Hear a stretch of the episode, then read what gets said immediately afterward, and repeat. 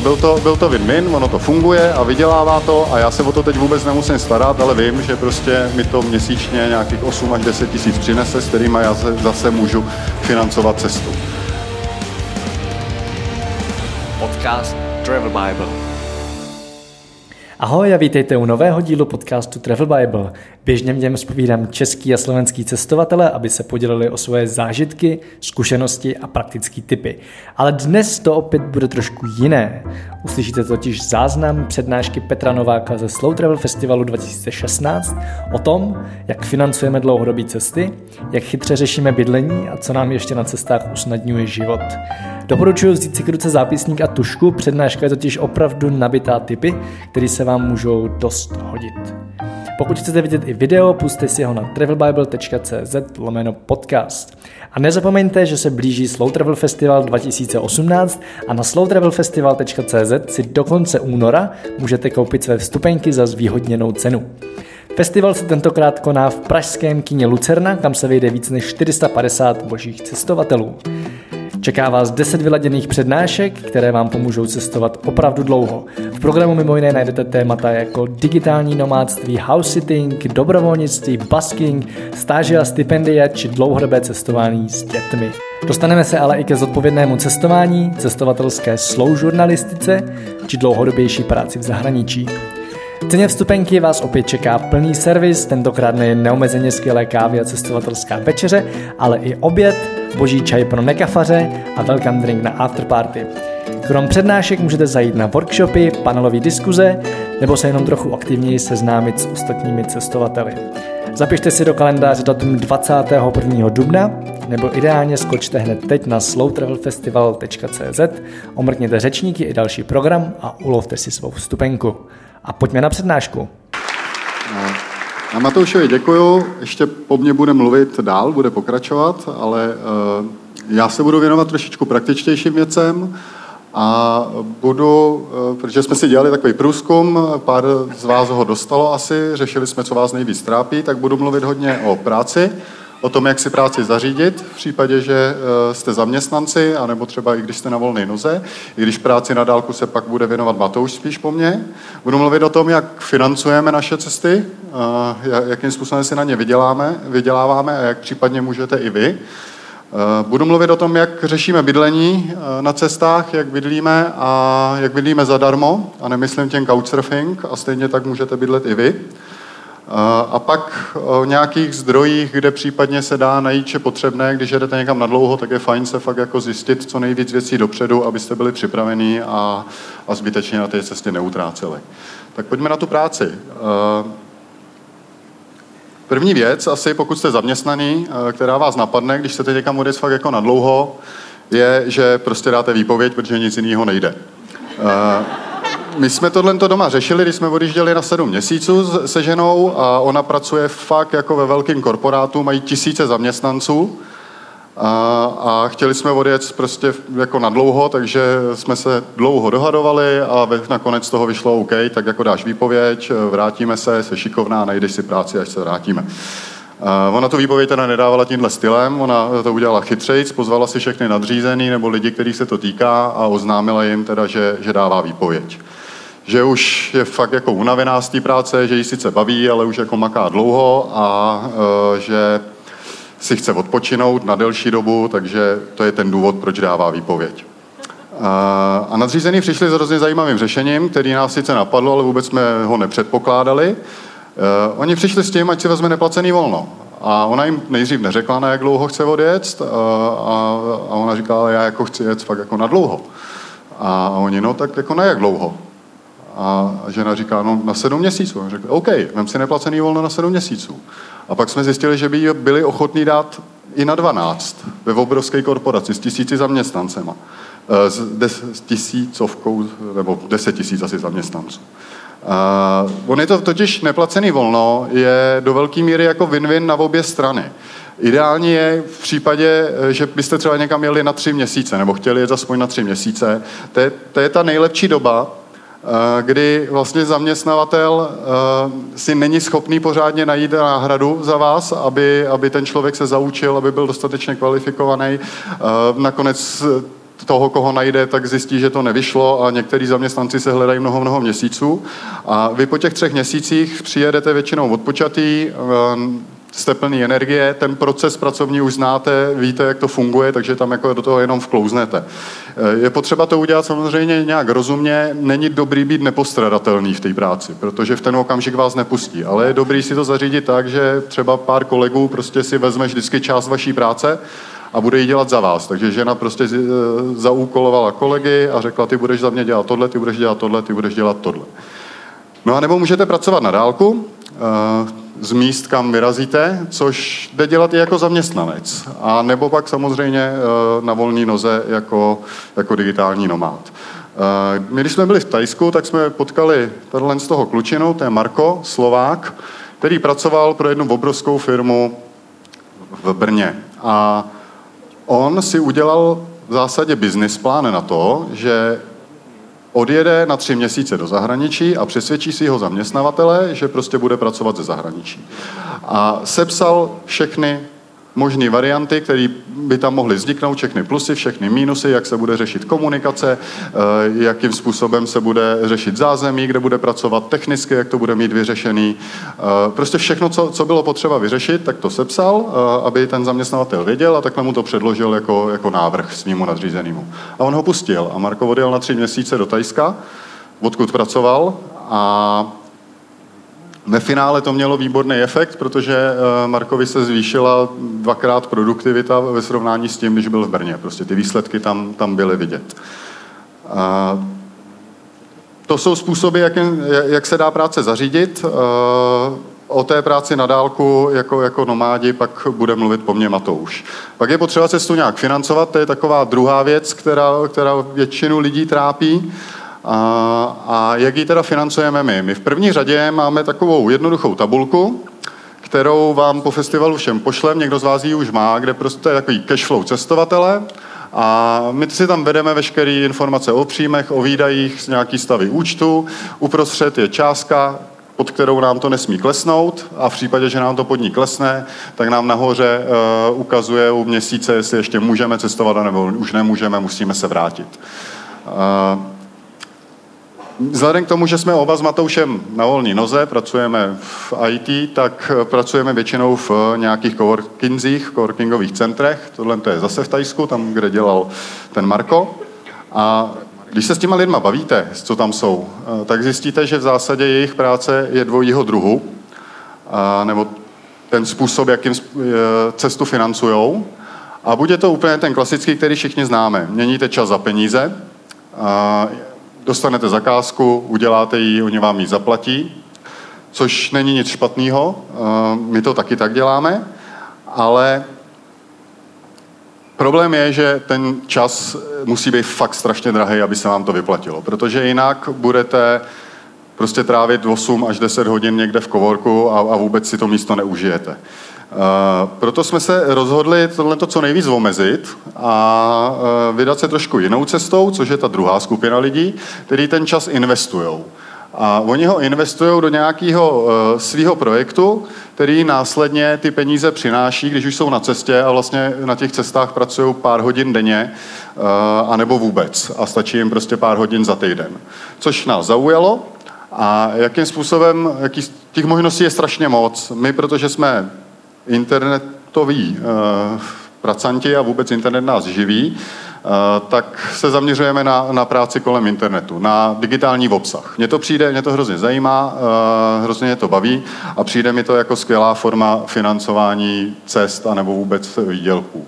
Vytváříme digitální obsah, který následně nabízíme. Ať už jsou to knížky, fotky, nějaký audio věci, videa se nabízí, členská sekce. My to máme na Travel Bibli. Když se na to podíváte, většina z vás Travel Bibli má. Je to elektronická knížka, je, to, je tam nějaká členská sekce a je to systém, který je velice jednoduše vytvořený a, a funguje automaticky. E, pokud nejste úplně z IT kamarádi a přijde vám to hrozně složitý, tak se zkuste podívat na Simple Shop, což je taková, takový nový projekt, e, který velice šikovně tohle všechno řeší. A naklikáte si tam ten produkt vlastně eh, hrozně rychle a na vás je ho jenom vytvořit. Opravdu jako něco, něco udělat a tenhle ten systém to celý zajistí za vás, veškerý prodej, všechno. Když s těma lidma, kteří mají podobný typ práce nebo nějaký projekt a když se s nima bavíte v těch coworkingzích, tak my jsme zjistili, že mají, mají takový tři typy práce, nebo ne tři typy práce, ale jsou, ten produkt jejich vždycky vznikne z jednoho ze tří typů. Buď mají nějakou dovednost opravdu dobrou, s kterou prostě vezmou a přetvoří do produktu, který nabízí, ať už je to zase elektronická knížka, video, cokoliv, ale prostě něco umí. Mají fakt jako dobrou dovednost a sdílí to dál. Nebo mají fakt jako hluboké vědomosti v nějakém oboru, který zase vezmou, zabalí je, vytvoří z toho produkt a sdílí to dál se světem. A nebo mají nějakou zkušenost, která, která je výjimečná, s něčím a funguje to stejně. A my to vlastně děláme úplně stejně. Jo? Když si zase vezmete Travel Bibli, tak jsou tam nějaké dovednosti, nějaké vědomosti a ve finále i zkušenosti. Můžete mít buď jedno, anebo všechno dohromady. Většinou se to prolne dohromady. Spousta lidí v tom online světě má taky e-shopy, což většinou spoustu, mnoho uh, lidí odradí, protože si říkají, tyjo, teď tady budu muset řešit tu logistiku a jak já pojedu na dovolenou, když mi přijdou objednávky, budu to muset odeslat, tak to tady místo mě teda bude někdo chvíli dělat týden, ale, ale jak dlouho to asi vydrží, za týden se musím vrátit. Uh, my máme taky e-shop, Travel Bible je i knížka, uh, sice je to e-shop s jedním produktem, ale je, a vůbec nějakou logistiku neřešíme, protože využíváme takzvaných fulfillment firm, Eh, kteří vlastně to celý řeší za nás. Je to zjednodušeně prostě sklad, kde vy máte své zboží a když přijde objednávka, tak se tam ten, do toho systému propíše objednávka a oni to, oni to za vás vyřeší a vyexpedují a pošlou. Takže všechny travel bible, které máte, tak nám bohužel neprošly vůbec rukama, ale prošly fulfillmentu. Další možnost, jak si na cestu nějakým způsobem našetřit, a i když jsou to třeba jenom drobný, ale každá koruna dobrá, je zase prostřednictvím sdílení. Já mám hrozně rád tu ekonomiku sdílení. Určitě máte doma kameru, foťák, GoPročko, možná máte kolo, brusle. A to jsou všechno věci, které využíváte zlomek času v roce. A, a pak vám leží doma a prostě nemáte, e, není pro ně užití. Jednou za čas je vezmete na dovolenou, e, abyste si vyfotili pár fotek. Eh, tyhle ty věci všechny se dají nějakým způsobem dál monetizovat, eh, třeba tím, že budete půjčovat lidí. Jo? Lidi půjčují lidem, ať už jsou to auta, motory, je to půjčím to, teď, eh, půjčím tečka to, stránky, nářadí a je to i super v případě, že fakt jako něco potřebujete jenom na omezený čas, tak abyste si to nemuseli kupovat, tak si to půjčíte. Když potřebuji doma přimontovat poličku, tak si kvůli tomu nepůjdu kupovat vrtačku, ale prostě si ji od někoho půjčím. Další cesta, eh, kterou financujeme, eh, nebo způsob, kterou financujeme naše cesty, je formou investování. My neinvestujeme nikam peníze, teda, na to, eh, na to nejsme asi tak moc velký, ale my investujeme náš čas a to, co umíme. Já mám kamarádku, která hrozně dlouho měla blog s receptama. Ona, ona prostě dělala recepty. Baví strašně vařit baví to fotit to jídlo, ale vůbec nerozumí té technice, eh, prostě zařídila si nějaký jednoduchý blok a tam to házela. Ale vybudovala kolem toho obrovskou komunitu lidí na sociálních sítích, který furt psali, hele, ty udělej kuchařku, to by bylo super, já bych chtěl tvoji kuchařku. A tak já jsem jí napsal a říkám, hele, lidi po tobě chtějí furt kuchařku, já to celý udělám, investuju svůj čas eh, do toho, že ti předělám celý stránky, vytvořím ti tu kuchařku a buď to prostě bude vyhozený čas, anebo budu mít nějaký podíl na zisku. A, a, ono to vyjde a, a budeme na tom oba vydělávat. A byl to, byl to win-win, ono to funguje a vydělává to a já se o to teď vůbec nemusím starat, ale vím, že prostě mi to měsíčně nějakých 8 až 10 tisíc přinese, s kterými já zase můžu financovat cestu. Uh, pravděpodobně eh, takovýhle prolnutí těch dovedností, to, že vy něco umíte a někdo jiný vlastně to potřebuje, se dá, se dá dohledat a je fajn uh, si někoho takového najít a zkusit prostě se propojit. Není dobrý jet třeba 50 na 50, protože v tom okamžik v tom máte takový podíl pro mě osobně, že se o to musíte starat, ale když mám jenom nějaký malý, tak je to fajn, protože já už se o to nemusím starat a věnuju tomu jenom pár hodin a ten člověk si to celý řeší sám a je to jeho, jeho biznis. A další věc, jak ještě financujeme cesty a šetříme na ně, je formou Airbnb. Tohle je náš obejvák bývalý, který jsme prostě eh, přetvořili na Airbnb pokoj a, a začali ho tam nabízet eh, s tím, že jsme se připravili o obejvák. Ale pořád se nám to vyplatí, eh, protože nám to našetří nějaký peníze na cesty. A my bydlíme úplně na okraji Prahy, je to vesnice v zásadě, když ještě patří v Praze, v Řeporích, takže ta nabídka cenová není zas tak jako vysoká. Většina turistů jede do centra radši, ale přesto ho máme vytížený z velké části a přesto nám to generuje nějakých 6 až 8 tisíc měsíčně na nájmu eh, na Airbnb. Což, když bych to chtěl pronajmout nějakému podnájemníkovi, tak za prvý bych podle mě takovouhle částku ani nedostal, a za druhý ten podnájemník by tam byl pořád, měl by hrozně vysoké náklady. My takhle prostě, když někam jedeme na víkend nebo něco, tak to zavřem a, a nikdo se ho nemůže uh, zabukovat. A uh, ty lidi, co tam jezdí jako turisti, v zásadě generují výrazně nižší náklady. Oni většinou přijedou, ráno stanou, udělají si maximálně snídani, uh, pak jedou do města, večer se vrátí, osprchují se, ráno zase stanou a jedou do města. Uh, je to pro nás mnohem zajímavější. Airbnb je v tomhle směru velice zajímavý a dá se na něm vydělávat samozřejmě tím, že nabízíte nějaký prostory, který máte, ale i z druhé strany. Pokud máte účet na Airbnb, tak určitě víte, že tam je nějaký uh, možnost vlastně získání kreditu v případě, že sdílíte svůj odkaz. Tenhle uprostřed, když se někdo přes něj zaregistruje, ubytujete, dostanete 22 euro. Když začne nabízet ubytování, dostanete 67 euro. Uh, což je mnohem zajímavější. A tohle to my děláme samozřejmě, ten odkaz sdílíme v rámci našeho blogu na Travel Bibli a cílíme to primárně na to, aby jsme eh, lidi donutili nabízet to ubytování, protože 67 euro je zajímavější než 22 a, a ono nám to funguje. A my vlastně ty cesty financujeme primárně eh, z nějakého kreditu, který dostáváme. Co je na tom boží je, že to není žádný zisk, to nemusíte danit, vám to tam jenom Airbnb připíše a vy to pak takhle jenom vlastně vám to odepíšou.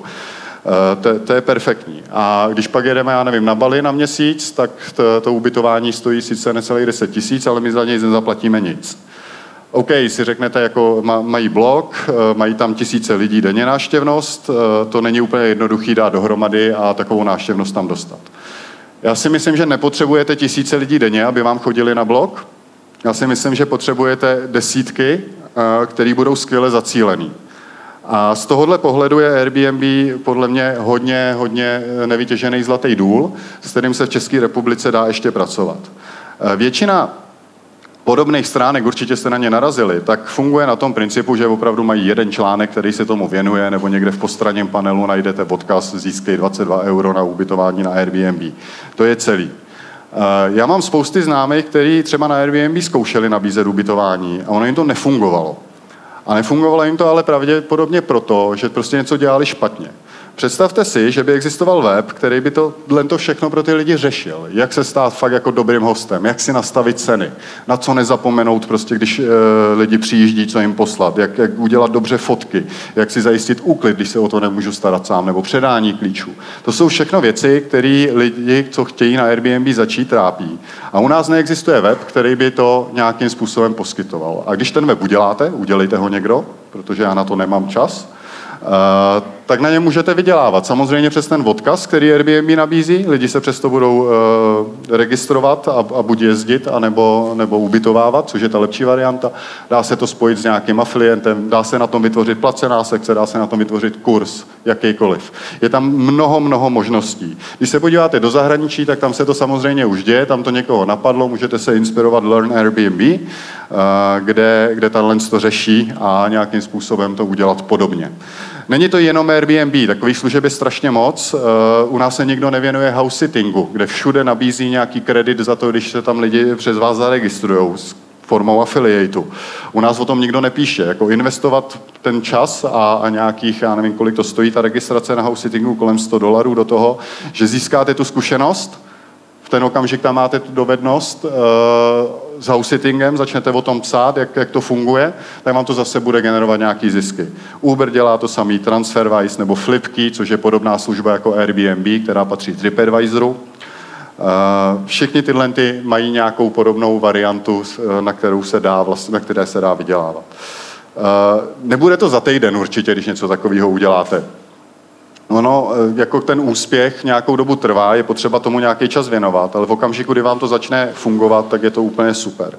Problém je, eh, že za každým úspěchem je fakt jako dřina. A ta nikoho nezajímá, kdybych vám tady vyprávěl o nějaké dřině, tak se asi moc bavit nebudete a tak se o ní nemluví ale ten úspěch pak ve finále stojí za to, protože když tu cestu máte z čeho financovat a nemusíte to řešit. A ta svoboda, jakože, že nemusíte na ty peníze myslet, eh, je úplně úžasná. A co se týče bydlení na cestách jako takových, tak ještě fungujeme eh, jinými způsoby a ještě se na něm dá ušetřit jinak, primárně, když člověk jezdí fakt jako pomalu. Eh, zase Airbnb, pokud s ním nějakým způsobem fungujete, tak víte, že když je tady ten blesk, tak ten člověk to má jako instant booking a můžete si to fakt rovnou zarezervovat a, a rovnou máte to místo, nemusíte s ním komunikovat. Ale každý od toho člověka můžete nějakým způsobem na Airbnb kontaktovat. A my je vždycky napíšeme. A napíšeme jim, hele, jedeme fakt na dlouho, co dostat nějakou slevu? Oni ji tady nabízí, ale co dostat vyšší slevu? A, a vždycky si snažíme tu slevu nějakým způsobem vyjednat, aby jsme ji následně zaplatili těma kreditama, ale pořád ať to není tolik, jako, tak musíme je nějak získat ty kredity, tak ať, ať je nemáme. Až, jako, uh, to, je, to je hrozně fajn uh, a za prvý a za druhý to funguje. A když jim nenapíšete, no tak nezjistíte, že to funguje. Uh, je dobrý umět v tomhle směru nějakým způsobem si tu cenu dobře vyjednat a mít nějaké vyjednávací schopnosti. Eh, což moc lidí u nás nemá, moc, moc se to neřeší, ale já vám doporučím jednu knížku z nakladatelství Jan Melville, pokud ji neznáte, která se věnuje čistě a jenom vyjednávání a tomu, jak se naučit vyjednávat. Je úplně skvělá, napsal ji eh, jeden z nejlepších FBI vyjednávačů. A to není jenom o tom, že si vyjednáte někde slevu. Tam, tam jste schopni, když umíte dobře vyjednávat, si vyjednat i to neplacený volno vyjednat si to, že pojedete pracovat někam do zahraničí. E, prostě schopnost vyjednávání je fakt jako velice zajímavá a dá se naučit. Není to nic, e, nic složitého. Když si tu knížku přečtete, tak zjistíte, že to je dost jednoduchý ve finále. Další možnost, když teda už nejedeme přes Airbnb nikam, tak fungujeme tak, že se prostě na dvě až tři noci ubytujeme, protože víme, že tam budeme dlouho a obcházíme jednotlivý hotely, hostely, prostě všechny ty možnosti, které tam jsou a ptáme se na cenu. Protože už mezi náma není žádný prostředník, žádný online server, jsme fakt jako v komunikaci s tím člověkem, který to vlastní a tam jste schopný samozřejmě se dostat na mnohem zajímavější ceny, než když to řešíte online. A zase je to o vyjednávání. Ono se mnohem líp vyjednává uh, tváří v tvář, než skrze e-maily, takže je to mnohem jednodušší. Eh, když jsme byli v Chiang Mai, tak jsme potkali Michala s Davidem, který zmiňoval Matouš a David tam byl trénovat tajský box a Michal tam tak jako nic nedělal, až se rozhodl, že tam bude horolezit a horolezil. A my jsme je potkali těsně před odjezdem, takže oni už věděli, jaký měli náklady za tu dobu a oni za tři měsíce v Chiang Mai zaplatili na osobu 60 500, takže kolem 20 tisíc na měsíc. A v tom je letenka, očkování, pojištění, ubytování, všechno. Vyjednali si super ubytování, to se jim povedlo. Já jsem pak s eh, Michalem ještě seděl a říkali jsme si, OK, pojďme to nějak zlepšit, tady by si fakt ušetřil, tady ne. A nakonec jsme se dostali na cenu reálnou eh, na nějakých 16 tisíc měsíčně, včetně té dopravy až do Chiang Mai a dopravy zpátky což je cena, kterou většina z nás podle mě utratí v Praze bez problémů za měsíc výrazně víc, když vezmete do toho ubytování, nájmy, všechny tyhle ty věci, necháte tam mnohem, mnohem víc peněz. A přitom se za to dá fakt jako skvěle žít v Chiang Mai uh, a, a cestovat.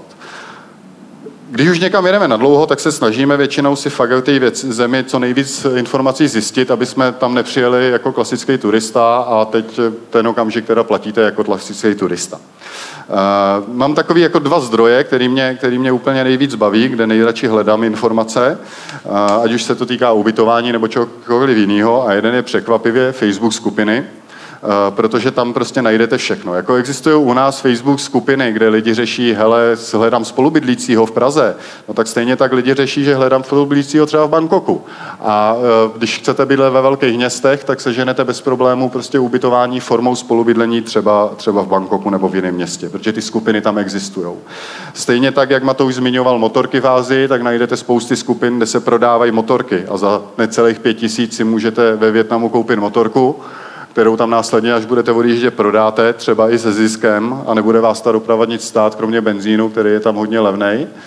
A, a, je to fajn. Zase na druhou stranu třeba v Tajsku se motorka nevyplatí koupit, protože už ve Větnamu je to fakt věc a nemusíte to řešit, nejsou tam žádný papíry, v Tajsku už musíte řešit papíry a už, už se vyplatí spíš půjčit tu motorku. A to, kde zjistím, jestli koupit nebo půjčit, k tomu zase většinou využíváme jiný zdroj, kterým je Nomadlist, který, ať jste nebo nejste digitální nomádi, nebo chcete jet jako nomádi nebo ne, tak je to pořád podle mě jeden z nejlepších zdrojů informací, protože komunikujete s lidma, kteří sami jezdí pomalu jako nomádi a uh, mají už z té země prostě super zkušenost, protože tam tráví mnoho měsíců a jsou schopní vám podat nejlepší informaci, protože jsou taky cizinci, a, ale už tam tu zkušenost mají.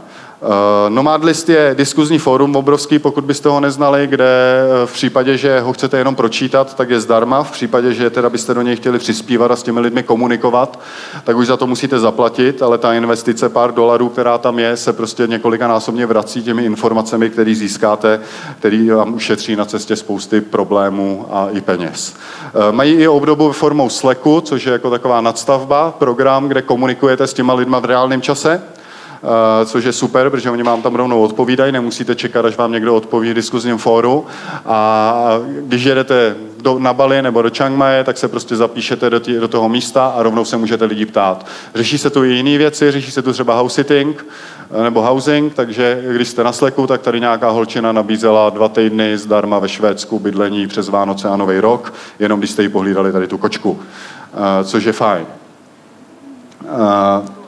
Když se jede na dlouho, tak je potřeba prostě strávit nějaký čas eh, hledáním těch informací a nějakým způsobem si udělat průzkum, abyste věděli. Stejně tak je potřeba se asi trošičku jinak zabalit, když jedete na dlouho a hlavně si jinak zařídit, zařídit eh, vůbec věci kolem. My jsme o hodně, hodně věcech psali v Travel Bibli a co vím, tak většina z vás jí má, takže jenom stručně eh, pár věcí. První věc je, uh, jsou víza, protože když jedete někam na 14 dní nebo na měsíc, tak máte skoro všude víza on arrival, takže se neřeší. Ale jak říkal Matouš, když si je nezařídíte dopředu, tak jste tam maximálně měsíc, takže víza uh, je fajn si pořešit doma před odjezdem, pokud tam chcete být díl. Pokud jedete někam na díl jak na půl roku, tak si zrušte zdravotní pojištění. Stojí to hrozně peněz a pokud jste víc jak 6 měsíců pryč, tak ho nemusíte platit. Musíte mít nějakou jinou formu pojištění po tu dobu, což je většinou cestovní pojištění a až se vrátíte, tak se zase znova přihlásíte, zdravotní pojišťovna po vás chce doložit, že jste byli jinak pojištěni. Co se týče cestovního pojištění, tak my na to máme hezký článek na blogu velký, ale eh, pokud byste někam jeli fakt jako do 6 měsíců a jel, bylo by to do země, kde není zdravotní péče příliš drahá, čili někde Ázie nebo Střední Amerika, tak si určitě pořiďte FIO kartu, ke který se dá pořídit zdravotní pojištění od České pojišťovny. A jediný rozdíl se od všech pojištění k jiným kartám je, že můžete být pryč 6 měsíců. Všechny ostatní vám nutí se do 3 měsíců vrátit a máte to na 3 měsíce. Za těch půl roku na tom zdravotním pojištění zaplatíte jenom 450 korun. Eh, cestovním pojištění, pardon. A, což je prostě částka, která samozřejmě, když pak jedete někam na díl a řešíte celoroční cestovní pojištění, tak eh, je mnohem lepší, protože celoroční se pohybuje kolem 10 tisíc. Podle mě jsou nejlepší eh, dvě pojištění na trhu od True Traveler, což je britská firma, která je pod Allianz, anebo Česká pojišťovna jsou velice srovnatelný. V případě, že vám nevadí řečit eh, pojistnou událost v angličtině, tak určitě True Traveler, anebo v češtině Česká pojišťovna. Obě dvě jsou prověřený, já jsem True Traveler prověřil, když jsem si nechával tenhle módní doplněk instalovat do dvakrát zlomený klíční kosti. Všechno zaplatili naprosto bez problémů a, vůbec jsem to nemusel řešit. Když jedete na dlouho, tak je fajn vyřešit takové věci, jako kdo za vás bude komunikovat s úřadama, s poštou a podobně. Takže určitě si najděte někoho, komu dáte generální plnou moc, někoho důvěřivého, ideálně rodiče, a zaříte si datovou schránku, protože dat- existuje pár dopisů, který úřady nepředají ani člověku, co má generální plnou moc a potřebují doruč- je doručit jenom vám. Pokud máte datovou schránku, tak je doručí do té datové schránky. Mám jednu věc, která je podle mě strašně důležitá pro mě osobně na cestách, kterou ale většina lidí vůbec neřeší.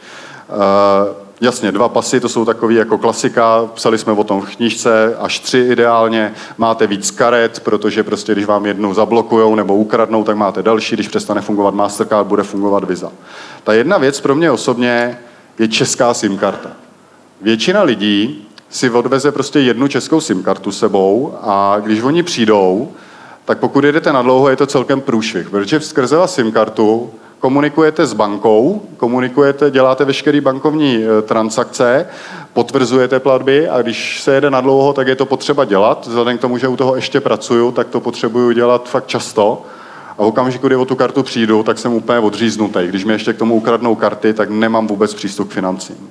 Dá se udělat jednoduchá věc, koupíte si ještě jednu předplacenou SIM kartu, kterou sebou vozíte. Nám se tohle stalo na Tajvanu, ztratili jsme SIMku českou, ale měli jsme předplacenou a prostě zavoláte třeba přes Skype svýmu operátorovi, tím heslem, co tam je, se, se potvrdíte, nabízí to všichni operátoři a řeknete, ztratil jsem svoji SIM kartu, ale mám tady jinou s jiným číslem, můžete mi to mé číslo přemapovat tady na to nové a oni vám do 15-20 minut na tu předplacenou SIM kartu, co vozíte sebou, nastaví vaše číslo a zase fungujete a, a jste v pohodě. Tak a to je všechno ode mě, nebudu dělat žádný hluboký závěr a předám slovo Matoušovi k dalšímu práci na dálku a dalším informacím.